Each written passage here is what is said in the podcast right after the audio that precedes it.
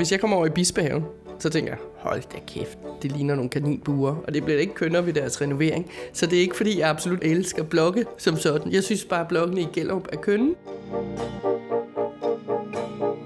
Jeg synes, den her boligblok er meget flot. Da jeg boede herude, der tror jeg ikke, at jeg tænkte, at de var flotte, selvom jeg faktisk var startet på arkitektskolen. Det er måske en form for tillært smag, ikke? Vi er nødt til helt benhårdt at kigge på, hvad er det mere ressourcestærke folk har lyst til at bo i. Og det er, vil være min påstand, grundlæggende ikke en grå ensartet betonblok, uanset de kulturarvsmæssige arkitektoniske værdier.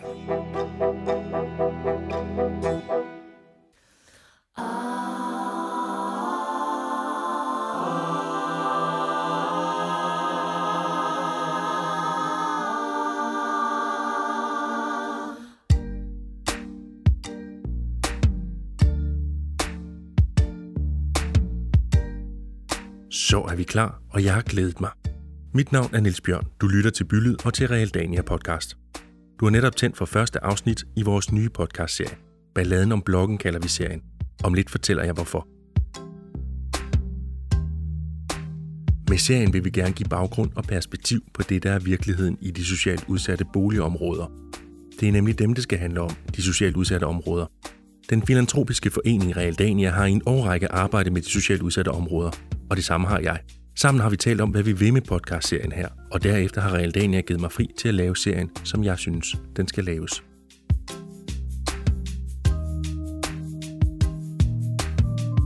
I 2018 fik vi en ny lov, Parallelsamfundsloven, eller Ghettoloven, som den også kaldes. Den kender du helt sikkert til, for der har været hæftig politisk ballade om den. Balladen handler blandt andet om, at 3.000 gode, sunde boliger skal rives ned. Det skal de, fordi syv partier i Folketinget har bestemt sig for, at det er sådan, de udsatte områders udfordringer skal løses. Og det er kun begyndelsen. Lige nu kæmper man i kommuner over hele landet for at undgå, at andre områder, som nu får en tilflytning af de beboere, som skal ud af de lejligheder, som rives ned, også ender med at blive identificeret som hårde ghettoer. For sker det, så skal der også rives ned i de områder. Skubber vi bare rundt på problemerne, i stedet for at løse dem? Ifølge den nye parallelsamfundslov er beboerne i de udsatte områder ikke alene fattige, de er også kriminelle og vil ikke være en del af det såkaldt normale samfund. De lever i parallelle samfund, adskilt fra det andet samfund, og sådan vil de helst have det. Det er de parallelle samfund, som den nye lov vil gøre op med. Jeg har arbejdet med de socialt udsatte områder i mange år, og lad mig sige det med det samme. Jeg kan ikke genkende den beskrivelse fra virkeligheden. Ja, der er mennesker i de udsatte områder, som begår kriminalitet. Der er mennesker, som gerne vil bestemme over andre og tvinge dem til at leve på en bestemt måde. Men for det første bor der også nogle mennesker andre steder end i de socialt udsatte områder. Og for det andet er det som regel et spørgsmål om ganske få personer. Langt, langt de fleste mennesker, som bor i et socialt udsat boligområde, er mennesker, som overholder loven, klarer sig selv og er dødtrætte af, at det sted, de bor, stigmatiseres. Siden den nye lov blev indført, har medierne været fyldt med historier om de socialt udsatte boligområder. Jeg synes, historierne enten er for skarpt vinklede, eller går entydigt efter nogle følelsesmæssige reaktioner. Det er synd, eller det er for galt. Historien får ikke kompleksiteten med, og virkeligheden undslipper. Det er nogle af grundene til, at jeg har kastet mig over den her serie. Gennem i alt 10 afsnit tager jeg med på en rejse ind i dybden af de udsatte områder. Undervejs kommer du til at møde de, der bor i de udsatte områder, og de, der forsker i de udsatte områder. Du kommer til at møde boligselskaberne, som ejer områderne, kommunerne, som forvalter dem, og du kommer med på tur i en række af de områder, som staten kalder hårde ghettoområder. Jeg vil forsøge, om jeg kan skille myter fra facts og komme om bag facaderne på de mange højspændte historier. Hvert afsnit i serien kommer til at udgøre et selvstændigt perspektiv. I afsnit 2 vil jeg svare på spørgsmålet, hvorfor bliver nogle områder i byen socialt udsatte? I afsnit 9 leder jeg efter løsningen. Hvad ved vi egentlig om, hvad der virker?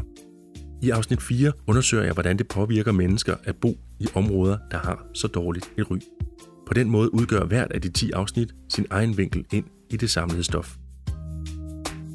Undervejs sætter jeg mig selv på spil, for når jeg ikke lige laver podcast, arbejder jeg med byudvikling, og de seneste 12 år har de socialt udsatte områder været mit speciale. Jeg har bidraget til planer over hele landet, og jeg har også hentet viden fra udlandet om, hvad det er klogt at gøre, hvis vi vil udfordringerne i områderne til livs. Det fortæller jeg for, at du skal vide, at jeg er sovset ind i alt det, jeg kommer til at fortælle om.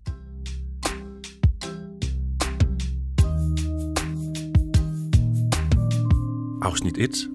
Den elskede og hadede boligblok.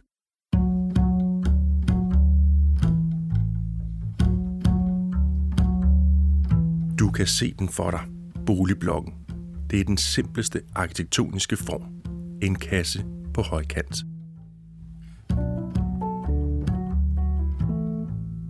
I den jyske provinsby, hvor jeg voksede op, var blokkene et kvarter, hvor også fra parcelhusene ikke kom. Vi cyklede udenom blokkene, der lå på række som vægge af stablede betonkasser. Først da jeg kom i gymnasiet, fik jeg en ven, som boede i en af blokkene, og fandt ud af, at det var helt almindelige mennesker, som boede der. Boligblokken er et ikon, og for nogen selve symbolet på de socialt udsatte områder.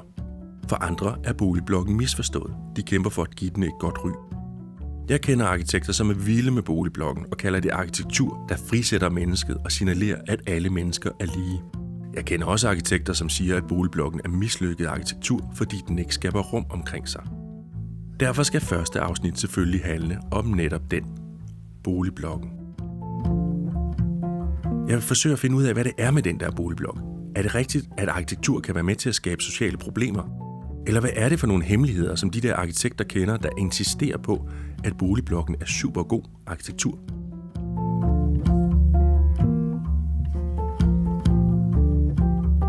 Jeg tager til Gellerup Toveshøj i Aarhus. Gellerup Toveshøj, eller i daglig tale blot Gellerup, er en af de såkaldt hårde ghettoer på regeringens liste. Tom, du fortalte mig jo noget, inden jeg skulle herover, ikke? Jeg mødes med Tom Nielsen i Gellerup.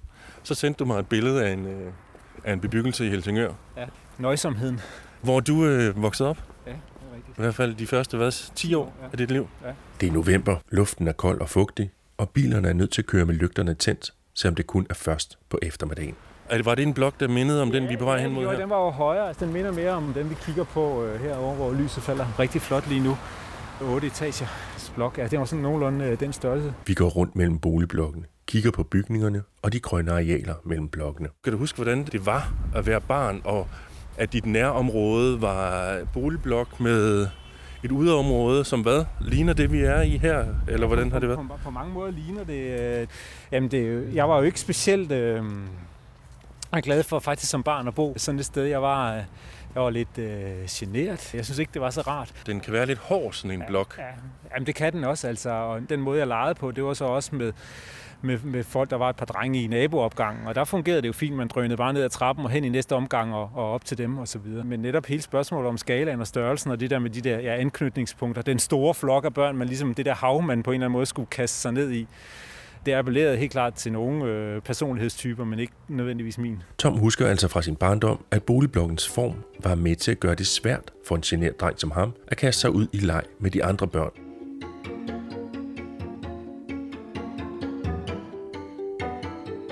Siden er Tom jo blevet voksen. Han har uddannet sig til arkitekt, og i dag er han professor på Arkitektskolen i Aarhus. Faktisk skriver han nu på en bog om Gellerup.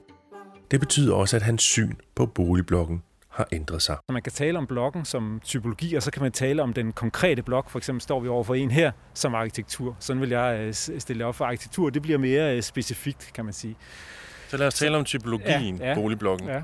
Det er jo interessant, typologien den bliver jo opfundet sådan en gang i 1920'erne cirka. Det er jo folkene omkring øh, Bauhaus. Altså, det er jo hele spørgsmålet om den her rationalisering. Hvordan kan man få bygget flest mulige boliger? Den industrielle produktion, det havde man jo været i gang med 100 år med, altså med øh, knappenåle og, og, og tøj og alle mulige andre biler var også øh, kommet i gang. Så, så hele det der spørgsmål om, hvordan kan vi, kan vi producere øh, store mængder, mange enheder. Og der blev det jo ligesom til, at man skulle have nogle byggesystemer, og man skulle kunne stavle dem oven på hinanden. Og det er der, at blokken kommer. Boligblokken skaber ballade. Det har den gjort lige siden vi i 1960'erne plastrede tusindvis af boligblokke ud over det ganske land. Det gjorde vi, fordi der blev lavet en ny lovgivning, som forlangte, at det almene boligbyggeri skulle opføres af støbte betonelementer, som blev stablet af kraner.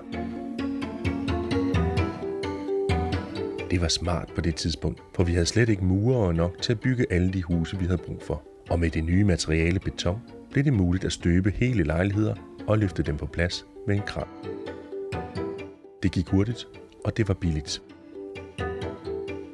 For 10 år siden var der 32 blokke i Gellerup. Fem er revet ned, og der står 27 tilbage. I de kommende år skal rives endnu flere, måske så mange som 10 blokke. Gellerup er jo i gang med en helt stor transformation, en byomdannelse. Det kommer jeg tilbage til i afsnit 6. For i det her afsnit vil jeg stille ind på arkitekturen på selve boligblokken. Så den er udtryk for en tænkning, som var i en tid, som handlede om industrialisering ja, ja. og rationalisering. Ja, ja. ja, det er jo et historisk svar, kan man sige. Ja, det er et hvorfor historisk... den er kommet, ja. hvorfor den ser ud, som ja, den gør. Ja, nemlig. Og hvis jeg så spørger, hvad du synes om den?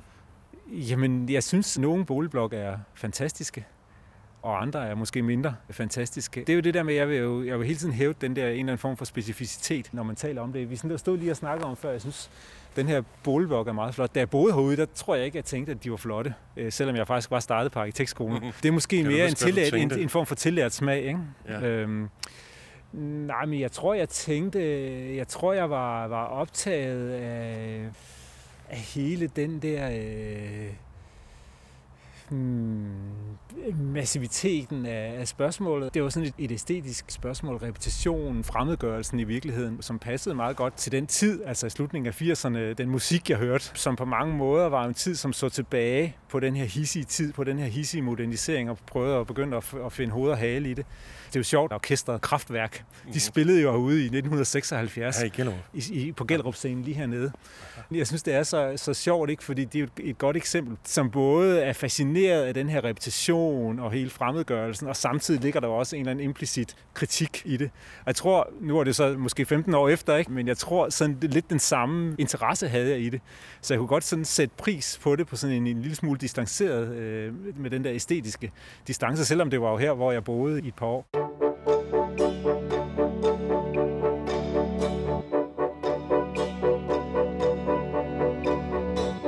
Her er det så, jeg lige må komme med en indrømmelse. Ligesom Tom Nielsen havde jeg, dengang jeg var ung, en hemmelig fascination af boligblokken. Jeg synes, de så flot ud, som de lå der i landskabet som fritliggende, stejle kasser. Der var noget stærkt over dem, noget kraftfuldt. Det var som om den slags bygninger fik mig til at trække vejret lettere. Jeg kunne lide at se på dem simpelthen. Derfor forlader jeg lige Tom Nielsen for at tage en omvej, inden vi kommer tilbage til ham igen.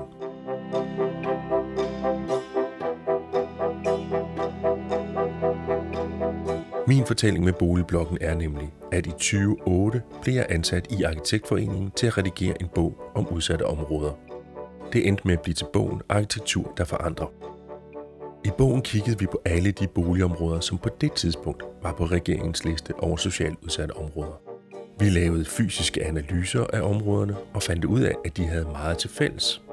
Vi endte med at formulere en liste på ni punkter, som områderne havde til fælles, og som vi så som fejl ved arkitekturen. Jeg nævner lige et par af dem. Nummer 1. Området lukker sig om sig selv.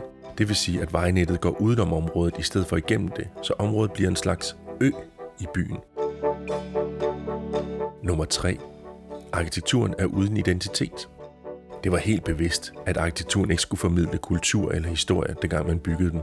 Det var den internationale, såkaldt rensede stil, som i teorien måske var en god idé, fordi tanken var, at uanset hvem man var og hvad ens baggrund var, så kunne man føle sig hjemme. Arkitekturen formidlede ikke en kulturhistorie, som nogen kunne føle ekskluderende. Men i praksis viste det sig, at den rensede stil virkede fremmedgørende for mange. Nummer 5. Der er dårlig sammenhæng mellem ude og inde. Det vi ser med blokkene er typisk, at de har en ankomstside og en haveside. Havesiden ligger altså ud mod nogle grønne områder, men ofte er der slet ingen udgang på den side af blokken. Hvis man vil ud i det grønne, så skal man ud på den hårde ankomstside, typisk ved en parkeringsplads, og bevæge sig hele vejen rundt om blokken for at komme om på den grønne side. Nummer 7. Bygningerne mangler arkitektonisk bearbejdning. Mange af de blokke, som blev opført i 1960'erne og 70'erne, var betonelementer, som blev løftet på plads af en kran uden arkitektonisk og rumlig bearbejdning. Som vi kommer til at høre i den her udsendelse, gælder det dog ikke Gellerup. Og det er blandt andet derfor, der er så stor uenighed om, hvorvidt blokkene er bevaringsværdige, eller de er stigmatiserede og skal fjernes.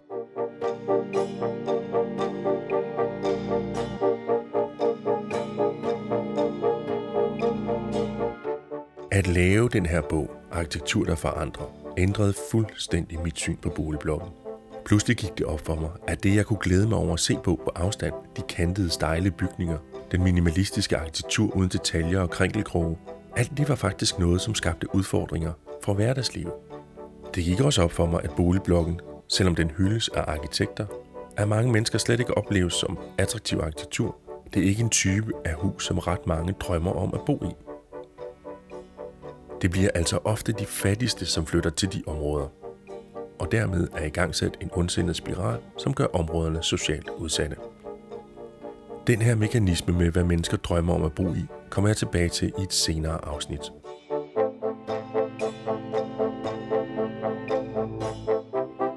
Min personlige rejse var altså, at fra at synes boligblokken var flot, kom jeg til at betragte blokken som grundlæggende mislykket arkitektur. En af grundene til at skifte syn på boligblokken var, at jeg læste arkitekt Jan Gels bog Livet mellem husene, der rummede en kritik af boligblokarkitekturen fra et menneskeligt perspektiv. Jeg opsøgte derfor Jan Gel, inden jeg tog til Gellerup Toveshøj. Hvis du skal forklare, hvad er problemet med den arkitektur? Den er overhovedet ikke tænkt i en bymæssig sammenhæng. Den er tænkt som en opløsning af byen. Byen består af rum, og blokken består af elementer med lovmandsland med, med til rum imellem. Det er ikke rum. Og det vi ved af mennesker, det er, at de kan, de kan næsten ikke finde ud af, hvad de skal gøre med til plads. Og det består det i høj grad af. Mennesker bliver forvirret af det, der sker rundt om. Prøv lige at udfolde, hvad, hvad er det? Det er, jo, det er jo, man vidste jo slet ikke noget om, hvordan mennesker reagerede i forhold til fysiske former, før man begyndte at se på det og studere det. Og der har vi jo fundet ud af, at vi er meget afhængige af, at der er nogle gode rum, hvor vores, vores aktiviteter kan foregå. Altså, hvis der ikke er en dansebane på en byfest, så er det lidt sværere at begynde at danse, end hvis det bare er, at man står der. Øh, vi har fundet ud af, at, at øh, rum øh, er med til at gøre os sikre eller trygge, eller give os anledning til øh, udfoldelse.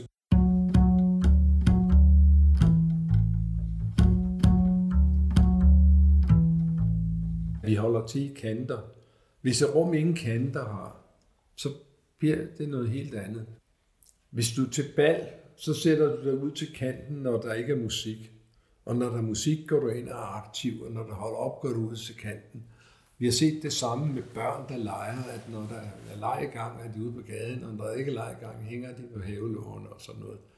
Så det der med, at, at livet vokser fra kanten ind mod midten, og det der med, at vi kan godt lide kanter, for der er ryggen dækket, og det går helt tilbage til hulemanden, der sidder i bunden af sin hule, med alle sanserne foran og sabeltigeren, men ryggen er dækket.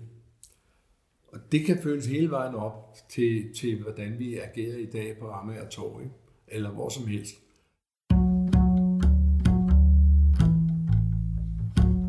Boligblokken skaber ikke rum omkring sig, siger Jan G. Og da Tom Nielsen for lidt siden beskrev sin oplevelse af at komme ned fra blokken som barn til et hav af børn, og at det kunne være lidt uoverskueligt, så har det at gøre med, at blokken ikke skaber rum. Det er bare et af de designmæssige problemer ved boligblokken, som gør, at jeg kalder blokken for grundlæggende mislykket som arkitektur. Jeg tager Jan Gels betragtninger med til Gellerup og min snak med Tom Nielsen. Jeg har lyst til at spørge dig, ja. Tom, fordi nu står vi faktisk ja. foran en af de blokke, som skal rives ned. Ja. Der er jo sket nogle ændringer med den over tid, men, men ellers så står den rimelig råt. Ja. Hvad ser du? Jamen, jeg ser jo, jeg ser jo mange ting. Altså, jeg ser jo øh, en boligblok, som, som på mange måder er ligesom velproportioneret øh, stang, altså forholdet mellem højden og, og længden.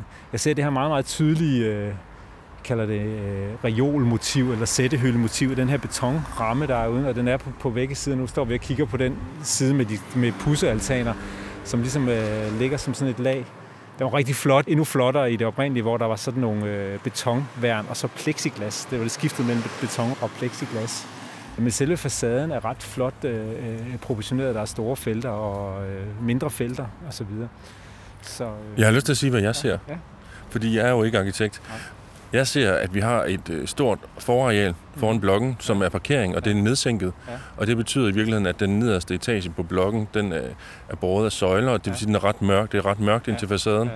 Og at der går nogle trapper op, ja.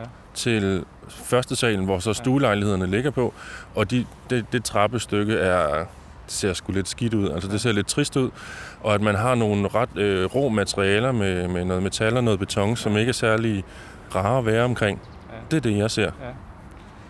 Jeg vil sige, jeg ser også det samme som dig. Jeg ser også det der parkeringsareal. Jeg ser også historien om en, øh, om en måde at bygge på i det hele taget, som handler om trafikseparering. Hvis man kommer hjem til sit sted, og man bor i den her ja. blok, så synes jeg ikke, det er sådan en særlig rar øh, velkommen hjem fornemmelse, man kan have. Nej, det er forfærdeligt. Jeg har boet herude dengang før det var sådan, og det har, det har aldrig, aldrig nogensinde fungeret efter min mening. Den har aldrig fungeret, siger Tom Nielsen om den blok, som han alligevel synes er virkelig flot. Han har altså et dobbeltblik på blokken, både som æstetik og som rammer for det levede liv.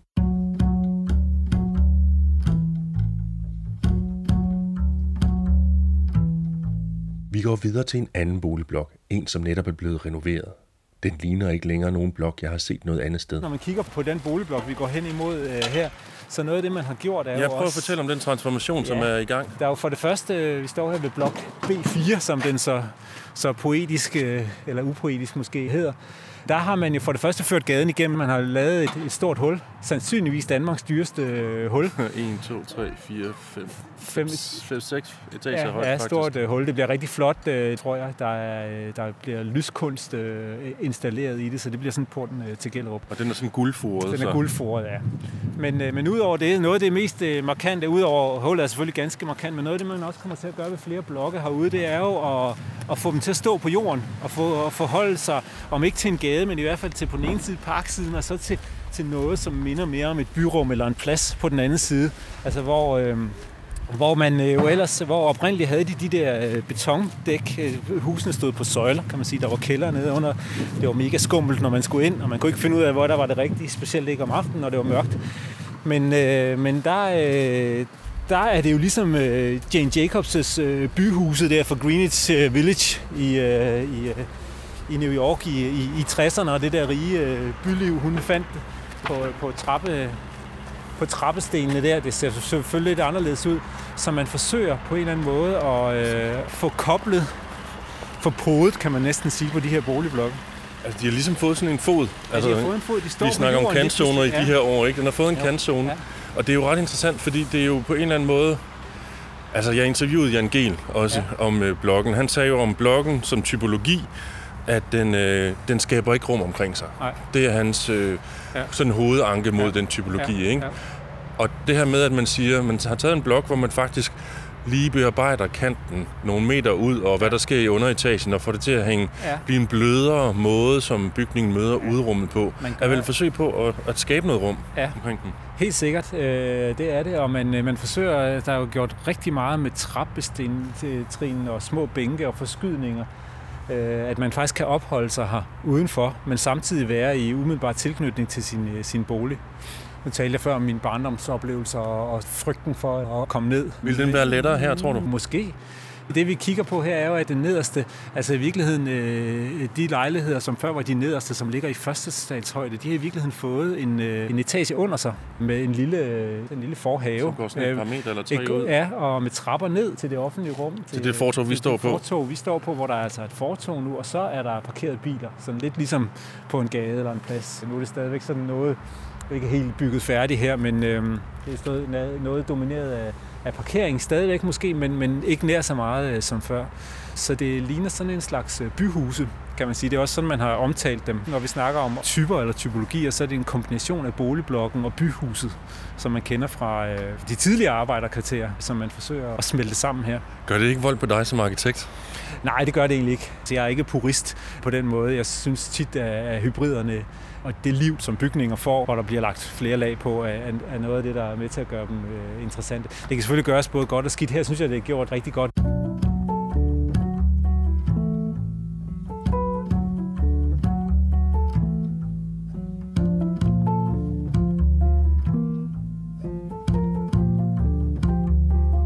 Som typologi var den jo lige skabet før med de der øh, hævede dæk, men det oplevedes jo rigtig skidt, så øh, var hele underdelen simpelthen bare løst øh, virkelig dårligt. Så det er mig, måske det vigtigste sted overhovedet. Ja, det er det jo faktisk, for det er alle de her mennesker, der bor her. Der er i hvert fald et sted, de alle sammen kommer, og det er her, hvor vi står lige nu til deres trappeopgang. Man kan også se, man har, man har gjort øh, en del ud af at få, øh, få dem gjort dobbelthøje, få dem gennemlyst. Ja, det er indgangspartiet, vi står ved, ja. som er lige præcis dobbelthøjt, som du siger. Ja, man kan se igennem øh, blokken, man kan se ud øh, mod parken øh, på den anden ende. Man kan se, at der ikke er nogen, der ved en det er ondt, hvis man... ja, for det hele er glasparti. Det hele er glas, og det hele er gennemlyst, meget, meget lyst. Det er en kæmpe forandring, og igen, nu har jeg også haft en erfaring for at bo her, og jeg synes, jeg synes ikke, selvom jeg ikke var bange for at bo herude, eller bange for noget, og følte mig sådan rimelig stor og stærk, så var det jo ikke en særlig behagelig måde at, at komme. Øh, der lugtede også enormt tit af urin, kan jeg huske, øh, de her steder. Det ved jeg ikke, om der gør her, men jeg vil sige, det er jo ikke sådan et sted, man typisk vil stille sig op og tisse nu.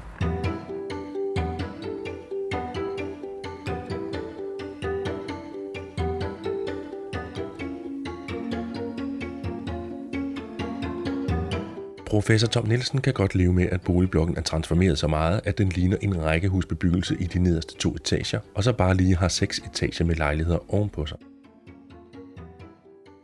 Jeg skal lige nævne, at Tom Nielsen var dommer i arkitektkonkurrencen, som valgte den her løsning, så han har jo aktier i det, han står og roser. Men jeg må sige, at jeg er enig med ham. Jeg bliver positivt overrasket over at se, hvordan boligblokken med det gyldne hul har fået nogle bløde kantzoner på begge sider og pludselig forekommer venlig og rar for fodgængere at komme hen til. Vi kan også se spor af liv. Selvom renoveringen ikke er helt færdig, står der allerede cykler og planter er sat ud foran boliger i stueetagen.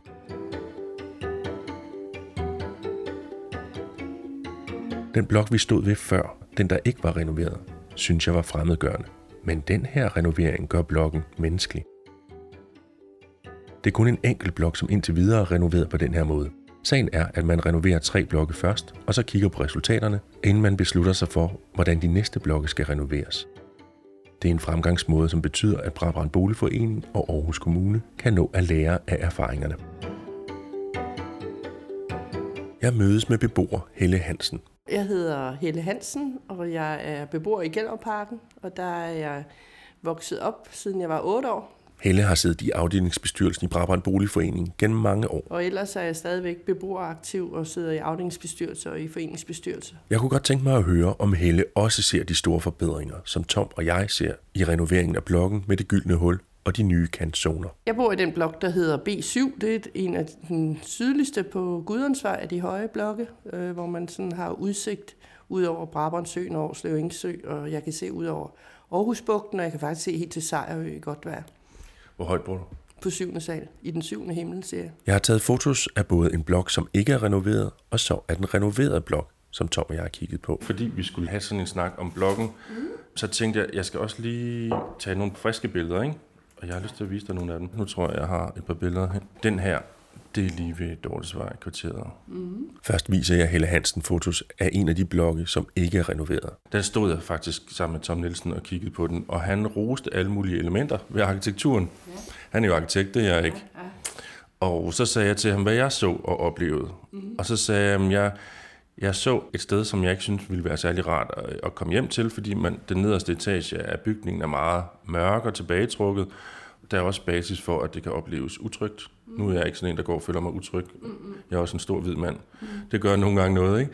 Men øh, når jeg ser det og siger det, hvad tænker du så?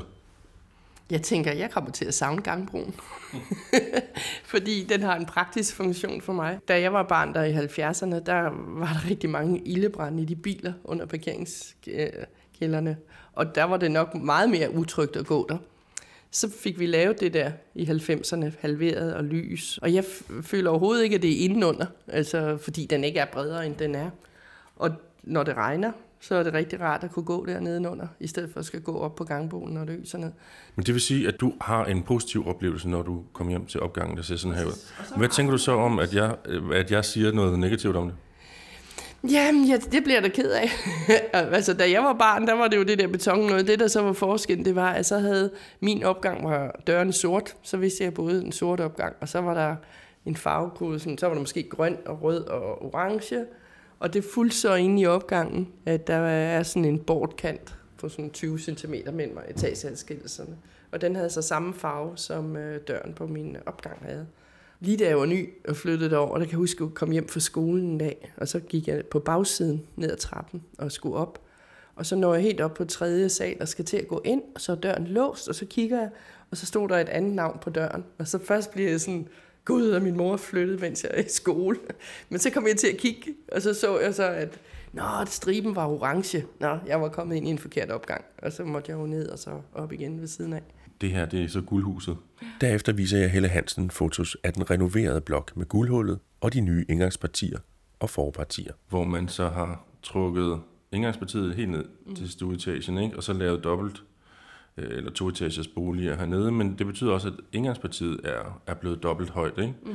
Og, og glas hele vejen igennem. Den er, den er faktisk meget fin. Jeg kan godt lide den der måde, man kommer igennem. Det har jo så kostet en midterlejlighed øh, om på den anden side, men øh, det har vi i hvert fald længe snakket om. Det synes vi kunne være rigtig fint at få den, få den løsning. Også over de lave blokke, der kommer den jo så til at blive mere markant.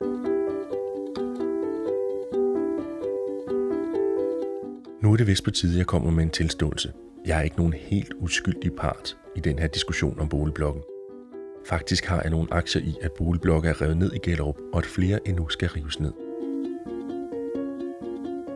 Siden jeg redigerede bogen Arkitektur, der forandrer, har jeg nemlig indimellem rådgivet Aarhus Kommune og Brabant Boligforening om udviklingen af Gellerup Toveshøj. Det kommer jeg tilbage til. Lige nu er det bare vigtigt, du ved, at jeg har været en af de rådgivere, som har rådet Aarhus Kommune og Brabant Boligforening til at rive blokket ned. Jeg tror, den første gang, vi mødte hinanden, der sagde du til mig, det er din skyld det hele. Jeg tror, det var den første sætning, du sagde til mig. Ja, jeg havde jo hørt, ej, du havde jo været og holdt oplæg, og du havde lavet den der bog, og der står nogle ting, der passer i den, men der står jo ting, der modsiger hinanden, synes jeg, i den bog. Men den der frase, som kommer, mange steder. I udsatte boligområder ligger de tomme grønne områder, nej, ligger de grønne områder tomme og øde hen, eller sådan et eller andet står der. Og det har de bare aldrig gjort i Gellerup. Altså, så, så det er ligesom, der bare solen er der, så er folk nede på græsplænen og grille og alt sådan noget der. Nu sidder vi jo over for hinanden. Det er faktisk første gang, vi har tid til at snakke ja. sammen. Mm. Så jeg kunne også godt tænke mig at spørge dig, hvad det er, du synes, jeg skal forstå eller vide. Og hvor er det, du synes, jeg siger noget forkert ud over det med de, de grønne arealer? Jeg tror, det er det der, man hører den menneskelige skala, og blokkene er for høje og sådan noget. Altså, jeg kan rigtig godt lide blokkene, og jeg synes ikke overhovedet, at der er en forkert skala øh, i det. Jeg prøver ligesom at finde, hvad der er af viden om, hvordan arkitektur påvirker os som mennesker. Og det vil sige, at det er viden, som kommer alle mulige steder fra. Mm. Og så prøver jeg at sige, jeg går ud fra, at det også gælder her i Gellerup. Ikke? Og det er der selvfølgelig, at, øh, at der kan være nogle gange, at du siger, vi bruger faktisk de grønne arealer meget mere. Mm. Du har ikke forstået det. Det er fint, det hører jeg. Øhm, men for eksempel den der viden, jeg lige nævnte før, om hvordan det er, de fleste har lyst til at bo. Mm. Altså, at der ikke er ret mange, der aktivt søger. Mm.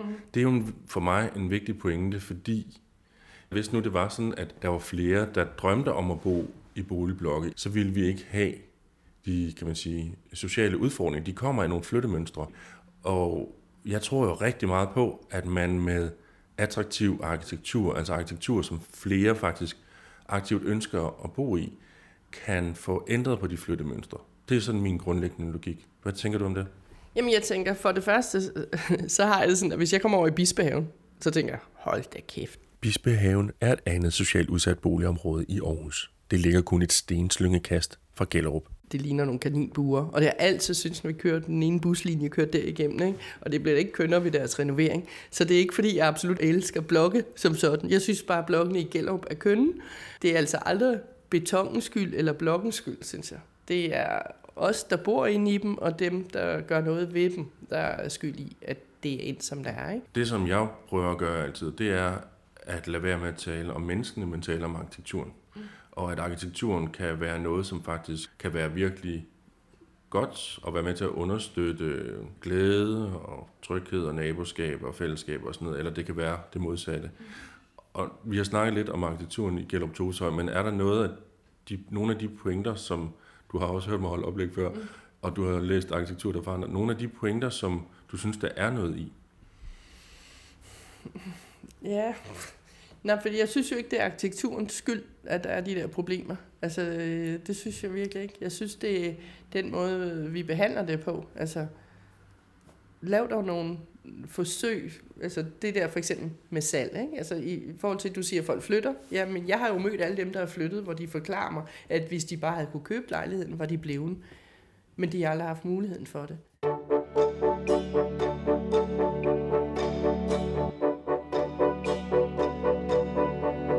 Helle Hansen kommer her med en vigtig pointe.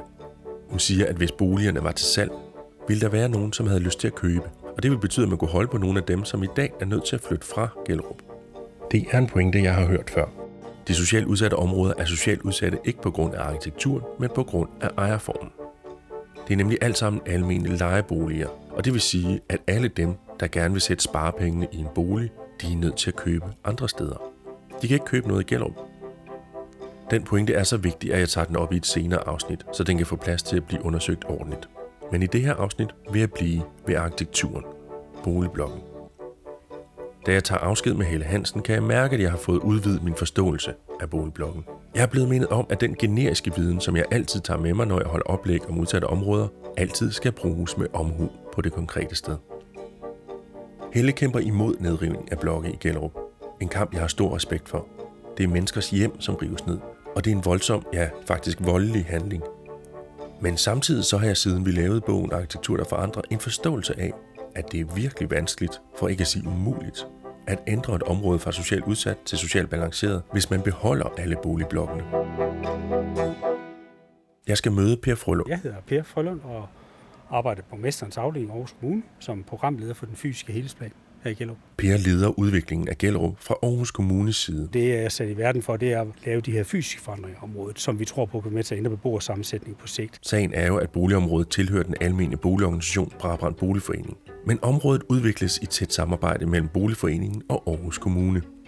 Sådan har det været siden den oprindelige store byudviklingsplan fra 2011, som førte til nedrivning af de første fem blokke, nye veje ind i området og opførelse af nye institutioner og boliger.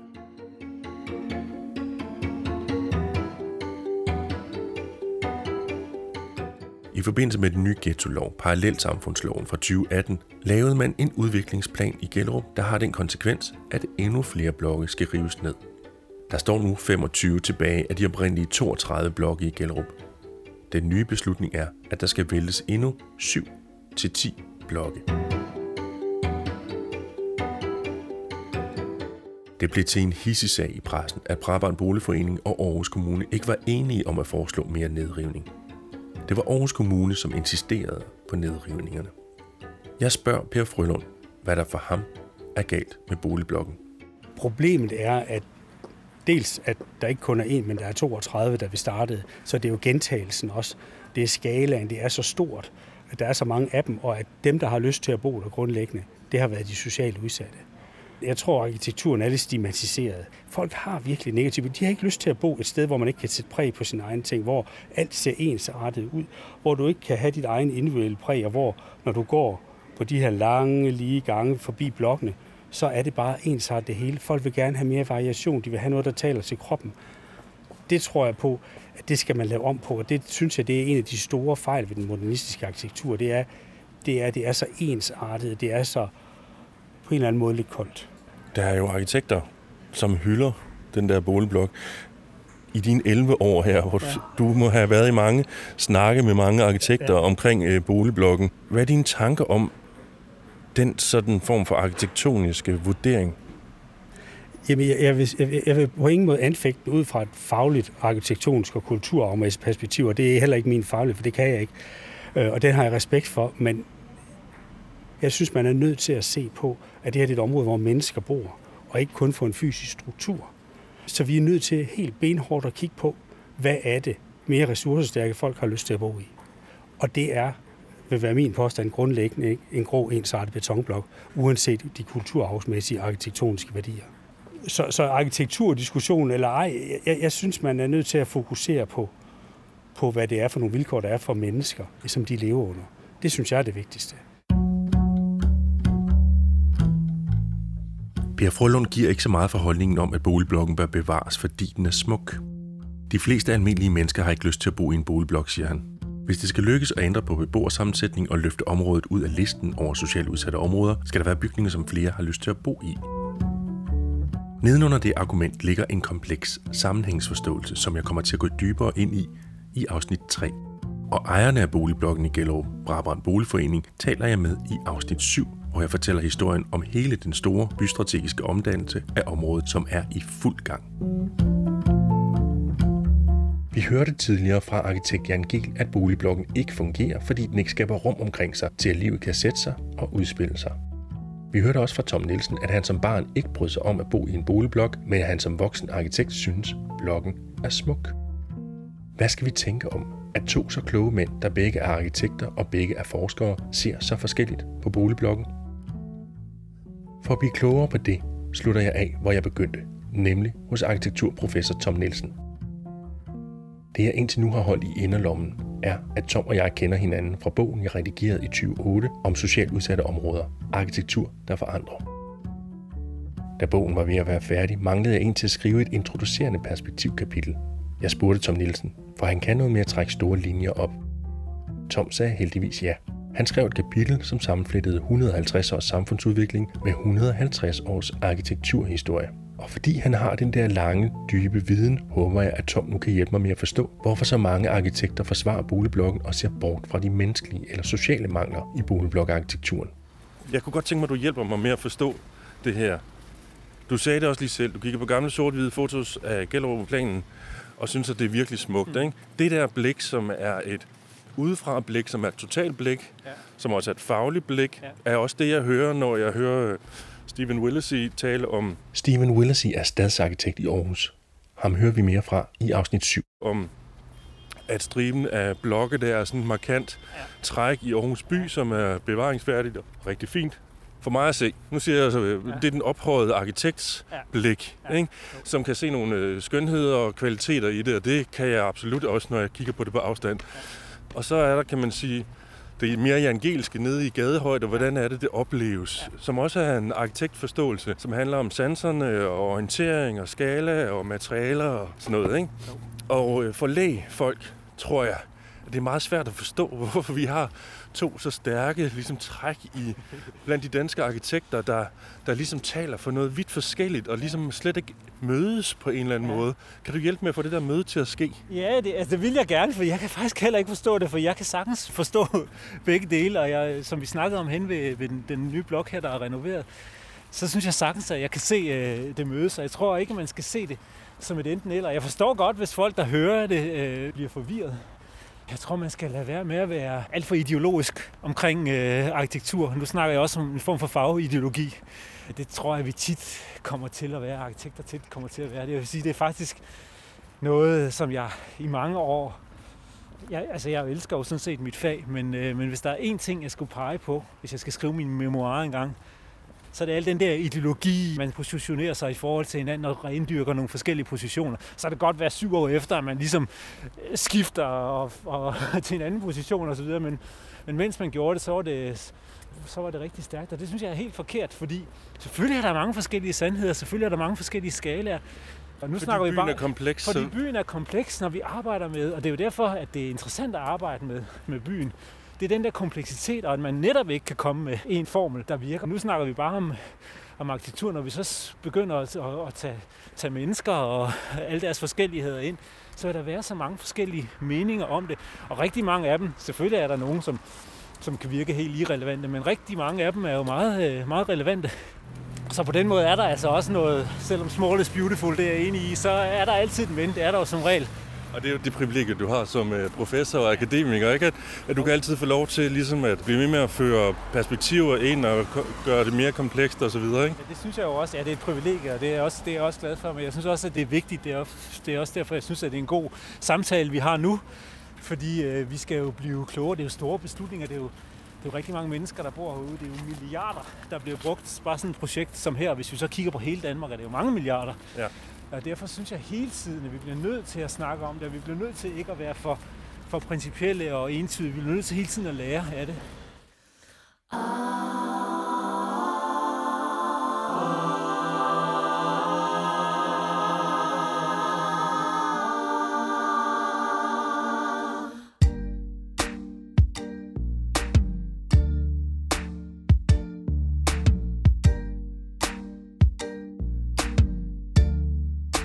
her slutter vi ved en diskussion, som jeg lover at vende tilbage til i et senere afsnit.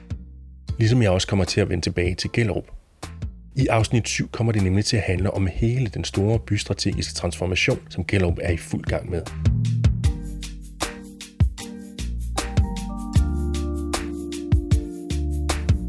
Men nu foregriber jeg tingene, for i næste afsnit er det ikke Gellerup, det skal handle om. I næste afsnit af Balladen om bloggen vil jeg forsøge en gang for alle at få svar på, hvorfor nogle områder i byen bliver socialt udsatte. Og jeg møder blandt andre forfatter Morten Pape, som fortæller om, hvordan det var at være barn i urbanplanen på Amager i København. Herude for skolens areal, så øh, er der ikke nogen voksne, der kan hjælpe dig. Der er ikke nogen lærer, du kan råbe om hjælp efter. Der er ikke nogen øh, skolegårdsvagter, der er ikke nogen vikarer. Det, eneste voksne, der faktisk var her om morgenen, når vi kom gående i skolen, det var alkoholikerne, der sad på bænkene. Man kunne kalde det for et lovløst land. Der var trods alt regler for, hvordan man måtte opføre sig ind på skolen. Det var ikke altid, de blev håndhævet, men lige herude, der, der kunne alt ske.